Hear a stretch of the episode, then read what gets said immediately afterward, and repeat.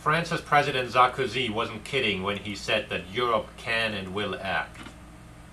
The package announced in the Eurozone is absolutely massive. Taking everything together that's been announced in recent weeks, we are now at about one trillion U S dollars in support of the markets in Europe. And that's just on the fiscal side. On the monetary side, the European Central Bank has also stepped in. But let's take a step back and see what is being done here. On the fiscal side, a fund is being set up to bail out anybody who's asking for help. Germany has insisted that anybody who does ask for help will get I M F involvement as well. In Greece, we have seen what that means.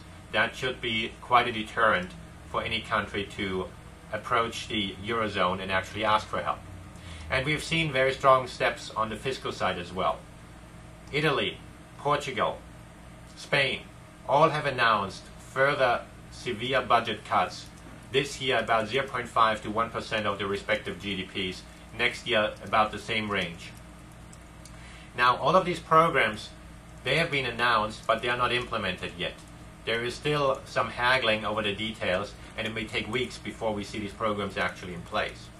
That may well be the one reason why the European Central Bank has jumped in and reopened emergency facilities. Any bank that wants to have access to funding can get so from the European Central Bank on a six-month basis. Um, that will be through select auctions. A swap line for any bank that requires U S dollars has also been reopened with the Federal Reserve. And then, most noteworthy, the European Central Bank has announced that it may engage in both corporate and sovereign debt purchases to what they call is enhance the depth and the liquidity in the markets.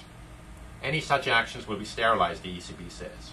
Now, what does that mean? First of all, the sterilization part. Um, the European Central Bank, unlike the Federal Reserve, is allowed to issue its own debt. The Federal Reserve has been fighting for that for some time, but at this stage, the Federal Reserve is not allowed to do that. That means when the European Central Bank buys the debt of any one country, it says it will simultaneously issue its own debt.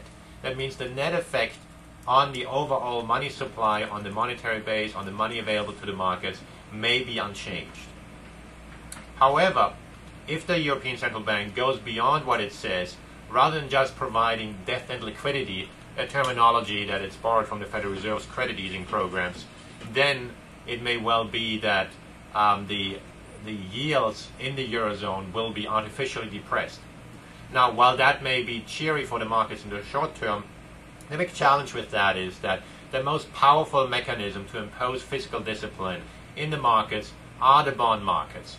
It is because the bond markets are out of control right now that the European governments are forced to engage in fiscal consolidation to have these cost cuts.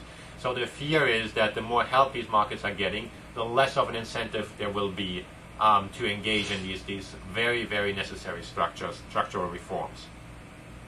Right now, what we are achieving is we are, we are addressing the liquidity issues. What we are not addressing are the solvency issues, meaning that countries that have spent too much have too much debt. While that debt is not going away anytime soon, what happens is that these countries are buying time. Let's take Greece as an example. Any country is able to default on its debt overnight if they wanted to. The challenge with defaulting on your debt is that you will not have access to the credit markets the day after you default because nobody wants to give you money. In the case of Greece, that would require about a fifteen percent adjustment to the G D P overnight, something that Greece is, thinks is unbearable, quite rightfully so.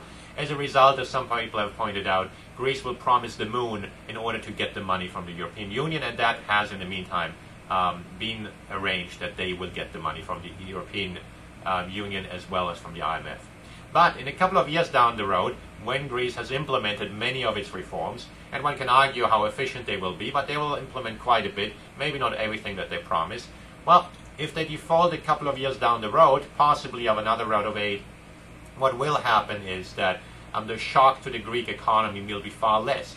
That means at that time, in three years or so, it might be worthwhile for Greece to default because the adjustment to their G D P will only about, be only about three percent of G D P or four percent of G D P, uh, something that is still harsh but that the country may be able to stomach and may um, get in return for wiping out a good chunk of its debt.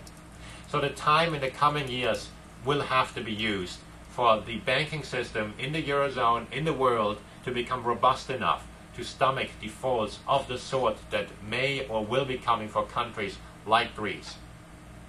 Similarly, the countries that are not in Greece's position will have to take very serious steps in order to address their, um, their fiscal situation. And we're seeing steps in that direction. That is a step. That is not all that's needed. So more consolidation will be needed. What does this all mean for the currency markets? Well, the euro had been under severe pressure because of the turmoil. Um, the announcements were far more significant than many people had anticipated. We believe that at the very least there should be a very strong relief rally. Having said that, looking beyond that, um, the issues that we see in the Eurozone are not Euro-specific um, problems. These are global issues. Most countries in the world have spent too much money. We believe the U K, the U S, Japan might be in worse situation than the Eurozone is, and indeed we continue to believe that it's more difficult to spend and print money in the Eurozone than in other countries. There are no easy answers to this. There is no such thing as a safe asset anymore, and investors may want to take a diversified approach to something as mundane cash. Central banks are diversifying to baskets of currencies. Investors may want to consider doing the same. I'm Axel Merck, the President and Chief Investment Officer of Merck Investments, manager of the Merck Mutual Funds.